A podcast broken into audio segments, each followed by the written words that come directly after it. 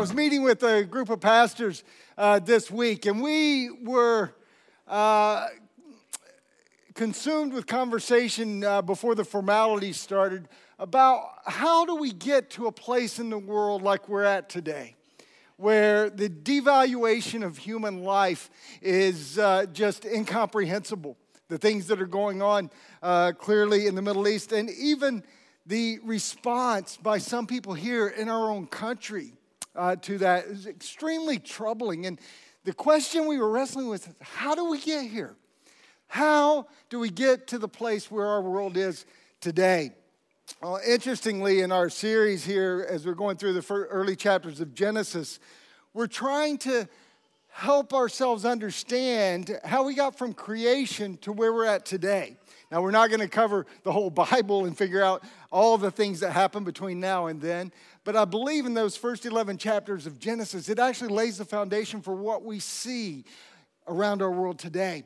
And we've been unpacking that. If you've been doing the quiet time, you can see the even in the genealogies and where people are landing and things, you can see everything being set up to look exactly like the things that we're experiencing today. If you've missed any of the messages so far in the series, this is the second to last one. Pastor Justin's going to finish the series for us next week. But if you've missed any of this, go online, go to our YouTube channel, go to our website, download the app. If you haven't downloaded the app, you need to download the app because it's a way you're going to stay informed. And if we let us notify you, we will bug you to no end with that app. Actually, we won't do that. We'll be very polite and only communicate as needed and as we think there's important things that you need to know.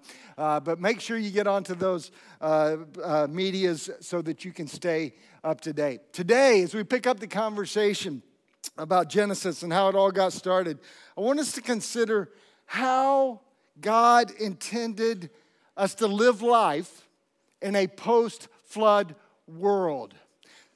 Essentially, we're going to answer the question how can we live life as God intended? Anybody need the answer for that? Yeah, a few, a few of us do. A few of us are still trying to work it out. In fact, in our mission statement as a church, we started out our mission statement by saying, striving to be. That wasn't a part of the original draft, but we said, you know what? We're not always going to be everything else we're saying we want to be. So we're striving to be. We're trying to get it right. How can I live life as God intended?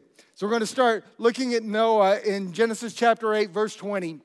It says this. This is right after the flood, right after they've left the ark. If you missed all that, again, go back and listen to those messages. It says, Then Noah built an altar to the Lord and there he sacrificed as burnt offerings the animals and birds that had been approved for that purpose. So we see right away Noah leaves the ark, the animals left the ark, and he builds an altar, which the word altar just means a high place. And at that point in time, I believe it was a mound of dirt, a mound of earth that he could then sacrifice the animals on. Noah's first response to God's deliverance was to worship. We need to take note of that. Because when God delivers us, yeah, I don't know about you, but I'll be going through a difficult situation and God makes a way through it and, and, and that happens and everything. And then I'm like, cool, let's get on with life. Until the next crisis, hey, God, I need you again. Uh, we need to take time to worship and to praise and to thank God. That's what Noah is doing here. And I think it's a really interesting note that he's sacrificing animals. This is pre law.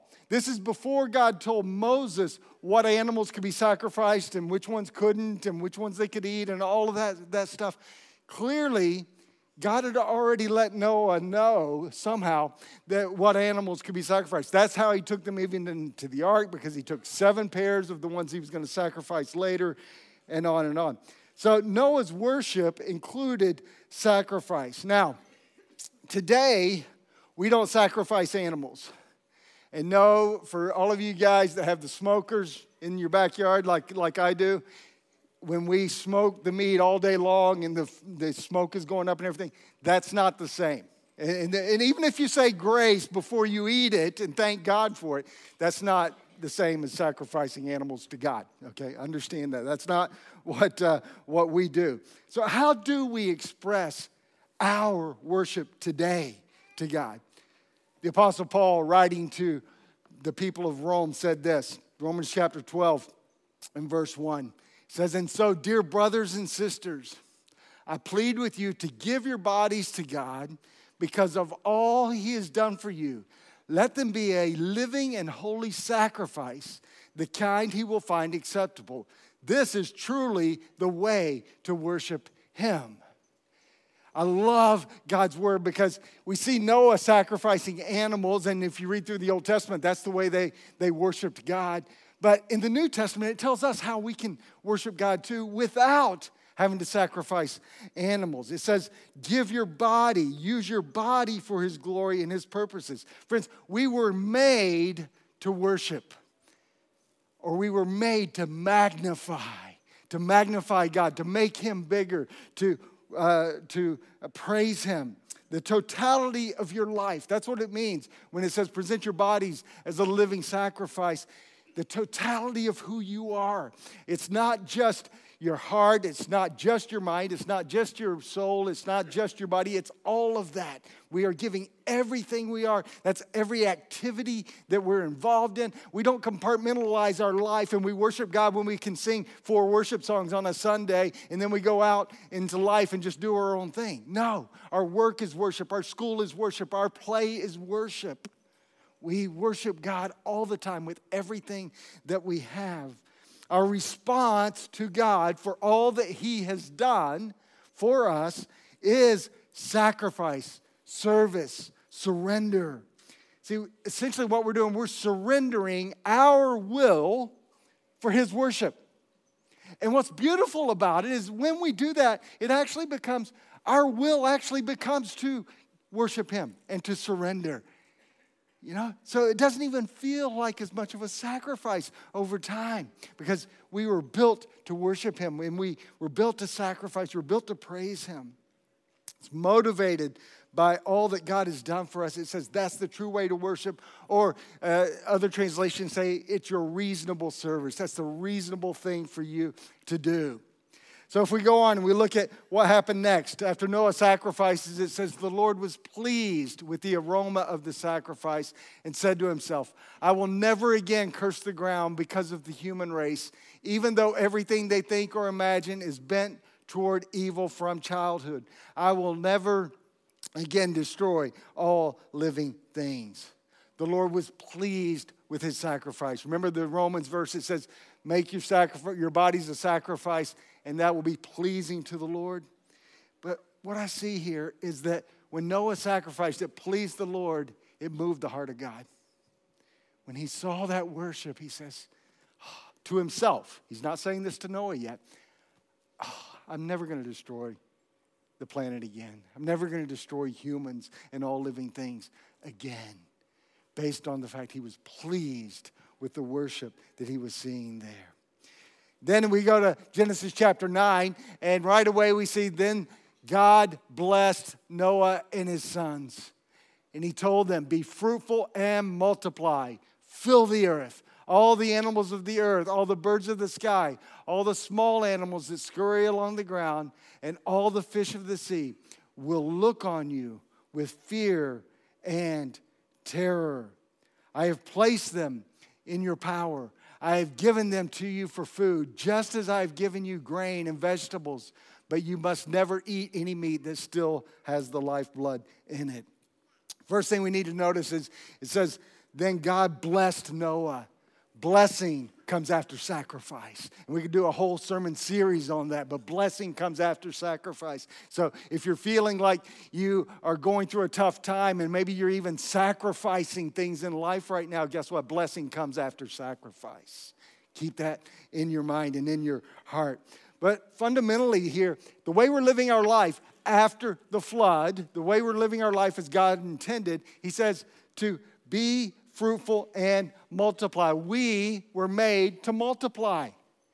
I love multiplication. I love, I love it so much that that's uh, that one of the key words in our vision is to multiply uh, hope in this place. He's commanding him literally to repopulate the earth, be fruitful and multiply, have babies, make more people. That's what he's telling Noah and his sons to repopulate the earth. And certainly we need to continue repopulating the earth, but principally, or practically, some of you I know would love to repopulate the earth and can't. My heart goes out to you. I cannot tell you how much. But principally, repopulating the earth with believers is multiplying. We are sharing the hope of Jesus with others. When we share Jesus with others, we are multiplying. So we're in a new world now, and mankind has a new relationship with creation. It was different than Adam. Adam was told to be fruitful and multiply, and he was told that he had dominion over the animals. And they lived in a peaceful relationship. Adam didn't run when the tiger came along or the lion came along, and he wasn't afraid the elephants were going to step on him or anything like that or attack him. They had a peaceful relationship. Now, man is literally at the top of the food chain. And it says animals will fear humans because animals are now for food. Okay? That's what it says in Genesis 9. We were in a church uh, 100 years ago not really 100, you know, you know that, right? That's just a long time ago. And in this church, it's really where I got my ministry uh, beginnings. I was a, a, a youth pastor, and there was a lady in the church who was very influential, did lots of ladies' Bible studies and things. And she latched onto this thing called the Hallelujah Diet.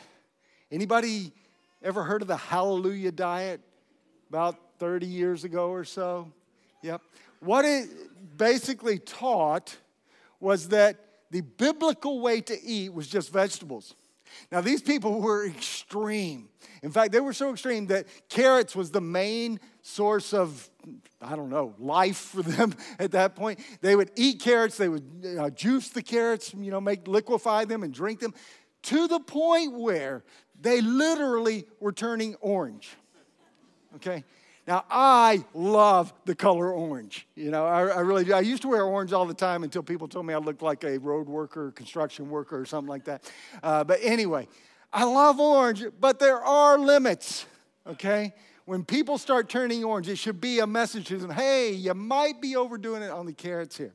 But hey, they, the problem though with what we affectionately actually called them the carrot cult, the people that were mem- members of that. And, uh, but effectively, the, the problem with what they were doing was that they were claiming it was the only biblical way to eat.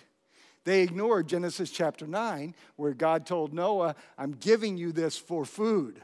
Okay? Now, understand this was permission to eat meat.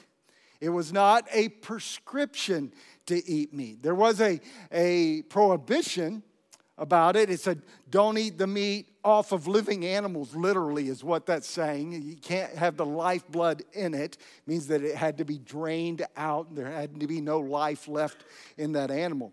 But I want you to uh, note this the permission was not prescriptive. So while if you choose today not to eat meat, well, I so don't understand that choice I really don't, but I actually respect that you have the freedom to make that choice and that it may be a very healthy way for you to eat. And I, I, I won't hate you, and I'll try really, really, really hard not to make jokes about you and, and things like that. But, but it, because I love you, and ultimately that, that's your freedom. So, uh, so yeah, so, but it goes both ways. Don't tell people eating meat is wrong. Genesis 9 says it's not. And if you're a meat eater, don't bag those that don't eat meat because they do have the freedom to not eat meat. Moving on. In chapter or verse 5 of chapter 9, it says this I will require the blood of anyone who takes another person's life. If a wild animal kills a person, it must die. And anyone who murders a fellow human must die. If anyone takes a human life, that person's life will also be taken by human hands. For God made human beings in his own image. Now be fruitful and multiply and repopulate the earth. It's a bookend verse. We see the repopulating the earth theme happening uh, again. And what we're seeing here is that we're made to multiply. So you don't want to go around reducing the number of people on the planet okay, by killing people. That's what God is telling Noah here. I want the earth filled with people. Don't let people kill people. This is the sanctity of life. Animals weren't to kill people. And this is where capital punishment or the death penalty was instituted. And essentially, what was happening here is God is actually instituting human government. While it doesn't explicitly say this, we know that people weren't allowed to just take vengeance themselves, that there had to be a system set up to determine whether that person had taken that life and should die or not. In fact, later on, there were cities of refuge created so that people had a place to go to to escape the vengeance of the family or, or whoever uh, wanted to get back at them if they were accused of killing someone. There were cities of refuge to make sure that it wasn't involuntary or something like that. So, that was the establishment of human uh, government. So the world wasn't just chaos. We can talk forever about that, and maybe if we talk about the laws and stuff later on, uh, we, we can in another series. But basically, what we're seeing here post flood world, how to live life as God intended. We were made to worship, that's seeking, and that's serving Jesus. We were made to multiply, that's sharing Jesus. Sound familiar? It's on the wall outside. We were made to be this loving community and to magnify God, to multiply, help other people magnify God. But how does all that practically work? For the rest of our time today, I want to talk to you about a theme that's through Scripture that is really important to help us understand our relationship with God, how we live in relationship with God. Look at verse 8. It says, Then God told Noah and his sons, I hereby confirm my covenant, key word there, with you and your descendants and with all the animals that were on the boat with you the birds, the livestock, and all the wild animals, and every living creature on earth. Yes, I'm confirming my covenant with you. Never again will floodwaters kill a living creatures. Never again will a flood destroy the earth. Key word there was covenant. A covenant is a binding agreement between two or more parties that uh, where each agrees to uphold specific terms. In our modern context, we, we don't use the word covenant a lot. We would call this a legal contract, a binding contract. The Hebrew word uh, here that's being used here that means covenant, treaty, or agreement, it talks about relationships between people, one human and another. They can enter covenants. Uh, the covenant of marriage, you may have heard of, uh, is a covenant. Uh, but it also refers to God making covenants with people, Him initiating the covenant relationship with people. And while there's disagreement about how many covenants there are in Scripture amongst theologians and everything, they uh, one thing they all agree on is that they're all significant for us to understand how we relate to God how we live life in relationship with God. So essentially, we are made to live in a covenant relationship with God. That's the bottom line here. Now, that's a lot of words, and that's uh, maybe a concept that might be difficult to understand. So, I'm going to unpack some of the covenants for you and, and help you understand how we got to where we're at today. All right, so hang with me. You're going to be smart today, okay? You maybe get smarter as we go. I don't know. I don't have that much. Uh, but hey, five key covenants. First of all, we're looking at today, we're looking at what's called the Noahic covenant. And the Noahic covenant was a covenant God made with Noah that he would not uh, flood the earth again, completely destroying all of humanity and all the animals, even if man was still wicked and all their imaginations were wicked, were wicked. This is what is known as an unconditional covenant. It required nothing of Noah and his family. God said, This is on me. I am never going to do this again. The covenant extended to Noah's descendants, which, guess what? That's you and me too. Did you know that we're all related? Yeah, look around. Look around. That person you don't like, that person you don't like on your street or in your school or in your workplace, you're actually related to that person. If you take the genealogy back far enough, you're going to find that the whole human race came from Noah's sons. Right? because he told them to repopulate the earth. There was no other people on the planet, okay? So now, I, cousins and all that stuff, you can figure that out and everything. And the, the gene pool got diluted as, as, as it went for sure. Uh, but we're all related, right? We all look alike, right? Can you tell? Right? Okay, so then we move on to the Abrahamic covenant, the next covenant that we find uh, in Scripture. With Abraham, he was a descendant from Noah's sons, right? And God made a promise to Abraham in Genesis chapter 12. And the covenant he made with Abraham, he also restated it to Isaac and Jacob, who were sons of Abraham, grandson of Abraham, had two parts. He told Abraham, I'm going to make you a great nation.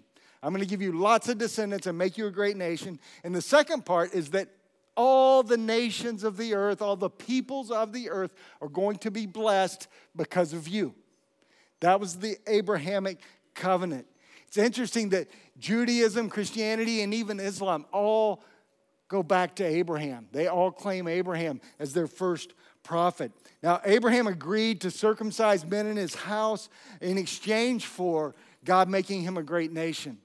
That was a, a not a condition of the covenant, but Abraham's response to that uh, covenant. And God asked him to do that. In Genesis uh, 17, this uh, covenant unfolds over several chapters. We see that he calls for Abraham to live blameless, a blameless and holy life to receive the blessings of that covenant.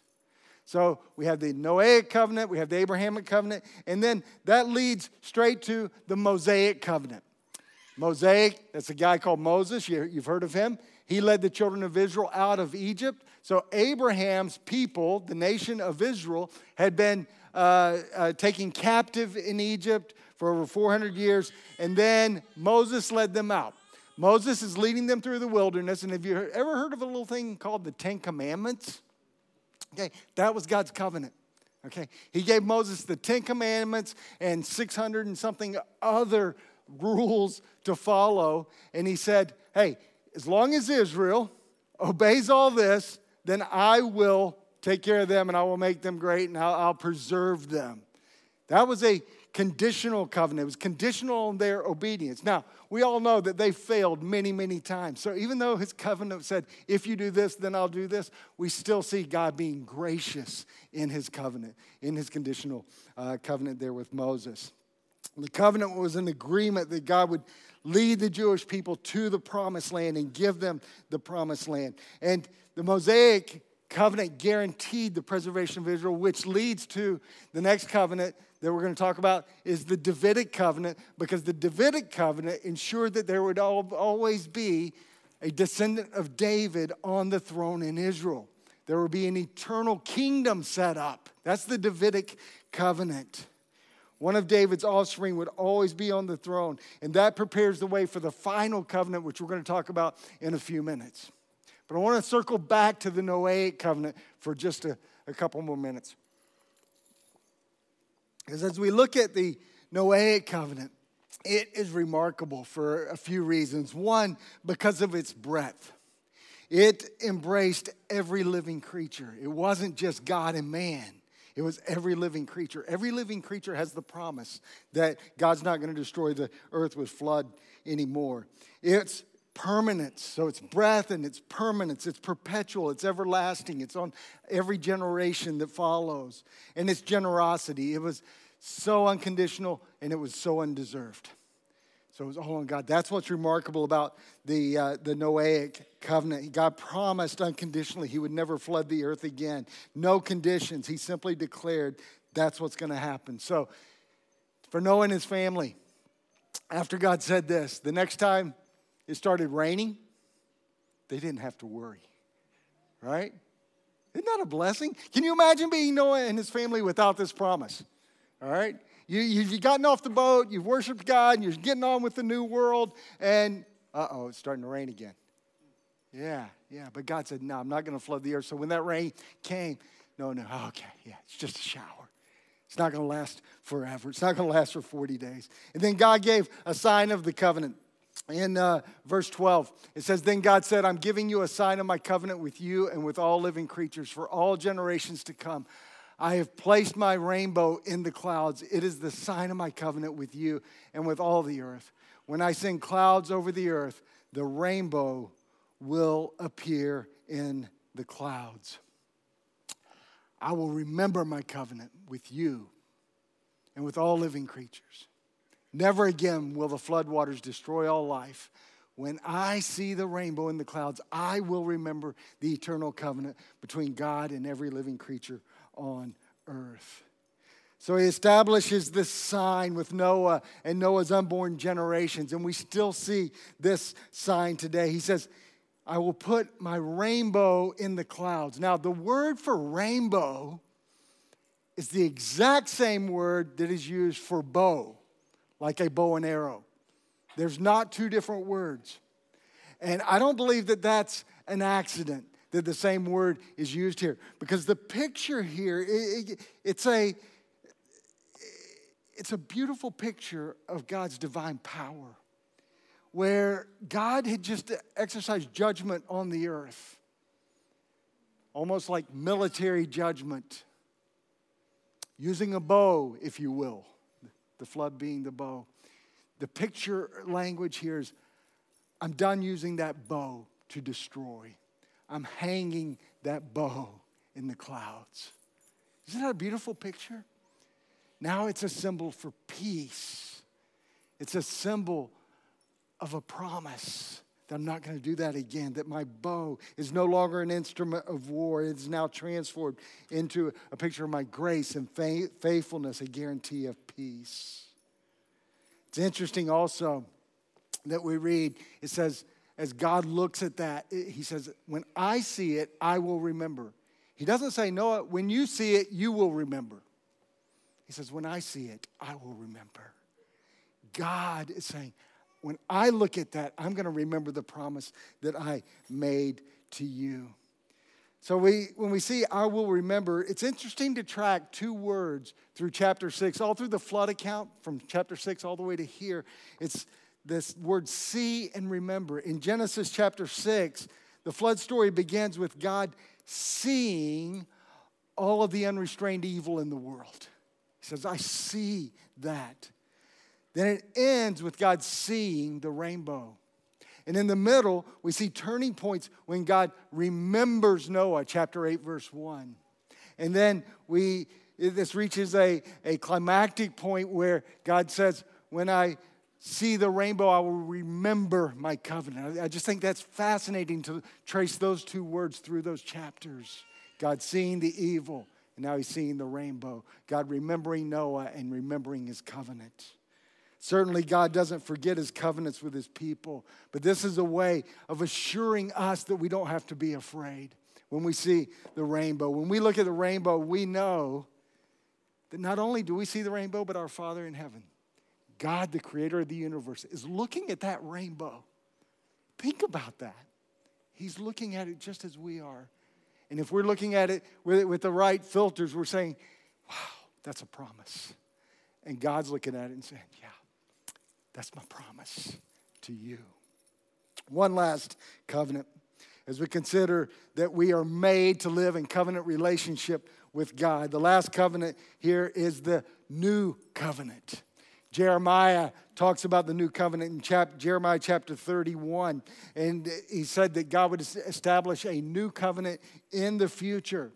After the temple was destroyed and Israel was taken into Babylonian exile, they were looking forward to a promise, a new covenant where a Messiah would come who would be a deliverer, who would rescue them from the exile. That's the Old Testament expectation, but it was so much bigger than that. The New Testament declares to us that all of God's covenant promises, the Noahic, the Abrahamic, the Mosaic, the Davidic, are all fulfilled in the new covenant in the new covenant, which is through Jesus. He promised eternal life and a new way of looking at life, a new way of living life, even. And it expanded the scope because Israel expected the Messiah was coming to rescue them, but it was for all the world, which takes us back to the Abrahamic covenant where he said, All the world will be blessed through you.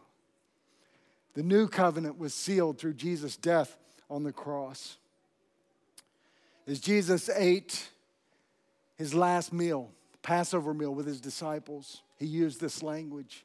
He said that this is the new covenant. My blood is the new covenant. My blood is the seal of that covenant. The writer of the book of Hebrews talks about this new covenant and he says it's a better covenant. It's a superior covenant. It's better than the ones that have gone before. What the old covenant couldn't do because of man's inability to keep the laws, the new covenant does on his behalf. So, what does all this have to do with you and I? Well, we are called, we are made to live in covenant relationship with God. We live under this new covenant. And let me explain how that works. Because we are descendants of Adam and Eve, I talked about Noah and his kids, but we're actually descendants all the way back to Adam and Eve. Adam and Eve in the garden broke God's command. They initial sin, original sin entered the world through their disobedience. And that is passed on to you and I, all the way down, and it'll be passed on to your grandkids and their kids and their kids and their kids as long as uh, people keep populating the earth. Romans chapter 3, verse 10 says, There is no one righteous, not even one. There are no exceptions to that. We are all sinners. Romans 3:23 says we have all sinned and fall short of God's glory. We all fall short of his perfect standard. We were born that way, already falling short. Romans 6:23 says uh, that there's a penalty for that. It says the wages of sin is death, eternal death, God's judgment. We all deserve this. Even those online deserve this, not just us in the building. There's absolutely nothing we can do to change that. But Romans 6:23 also says the gift of God is eternal life through Jesus Christ our Lord. See, there's a gift. There's eternal life. We deserve eternal death. Eternal life is the gift through Jesus. How is that made possible? Because of Jesus. Romans 5 8 says, God demonstrates his love for us in this while we were still sinners, Christ died for us. Wages of sin is death. Christ died. He took our death penalty. What we cannot do for ourselves, God looked down on us and said, I know they can't do it themselves. I'm going to send Jesus to be that sacrifice for them. I'm going to create a new covenant that they can enter into. The question that you and I have to wrestle with and answer for our life, if we're going to live life as God intended in covenant relationship with Him, we have to enter into that new covenant. He's done everything to set it up. All we have to do is say yes to enter into that covenant. Romans chapter 10, verse 9 and 10 says, If you declare with your mouth Jesus is Lord and believe in your heart that God raised him from the dead, you will be saved. For it is with your heart that you believe and are justified, it is with your mouth that you profess your faith and are saved. Verse 13 everyone who calls on the name of the Lord will be saved. Today, some of you need to make that decision. Some of you have never personally accepted the price that Jesus paid to allow you to enter the new covenant. Some of you have never acknowledged it and asked for that free gift. Friends, if you believe that Jesus died for your sins, if you acknowledge that there's nothing you can do in yourself to save yourself, but you understand Jesus did that. You can call on Him today and you can ask for that gift, acknowledging that you're trusting Him as Savior.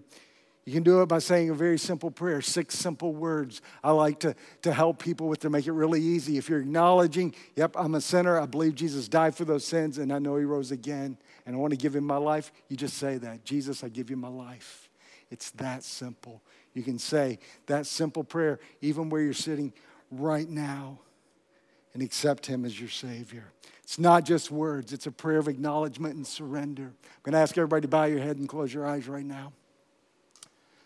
And if that's you today, if you've never done that, if you've never surrendered your life to Jesus, I want to give you that opportunity right now. No one looking around. Let's pray together. Be, be prayerful. Those of you that are already following Jesus, be prayerful right now. If that's you today and there's something that's inside of you going, that's you, that's you, you need to do this, you need to do this, just say that simple prayer with me Jesus, I give you my life. It's that simple. And if you mean that, if you're surrendering your life to Jesus, then you are in covenant relationship with Him in the new covenant. Jesus, I give you my life. It's that simple. If you just said that prayer, I want to know about it because I want to pray for you. Can you just lift up your hand and say, Hey, I said that prayer. Pray for me. I see that hand. Anybody else? Any others? Thank you. Thank you. Thank you. Anyone else?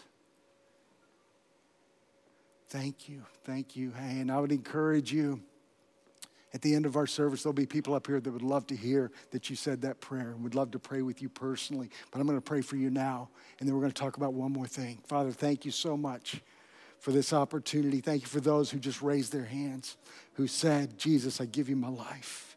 And Lord, I pray that as they understand what that meant, Lord, that you will just ingrain that in them, that that would sink deep into their hearts. And Lord, you would help them know the, the next steps as they start their journey of following you in this new covenant. In Jesus' name, amen. You know, as we think about these covenants today and we think about how we're made, go back to the question how do we live life as God intended? Well, remember, we're called to live in covenant. We were made to magnify Him worship Him with our lives. And we're made to multiply. So when we go forth from here, we need to share this great news with others so they too can understand how they can live life as God intended. Let's pray. Father, thank you so much for this day. Thank you for your word. Thank you for the covenants. And Lord, sometimes that's deep and hard for us to fully get our heads around uh, how they all worked and how they all played out. But Lord, we rejoice in the fact that you simplified it by making one final covenant that was for all of us. Thank you for Jesus. Thank you for those that, that raised their hands today who, who said to Jesus, I give you my life. And Lord, I pray for them that you would give them courage to let us know about that. And I pray a blessing on all of us, Lord, as we go out from here, that we would live lives that magnify you and lives that multiply as we share Jesus with the world around us, in whose precious name we pray. Amen.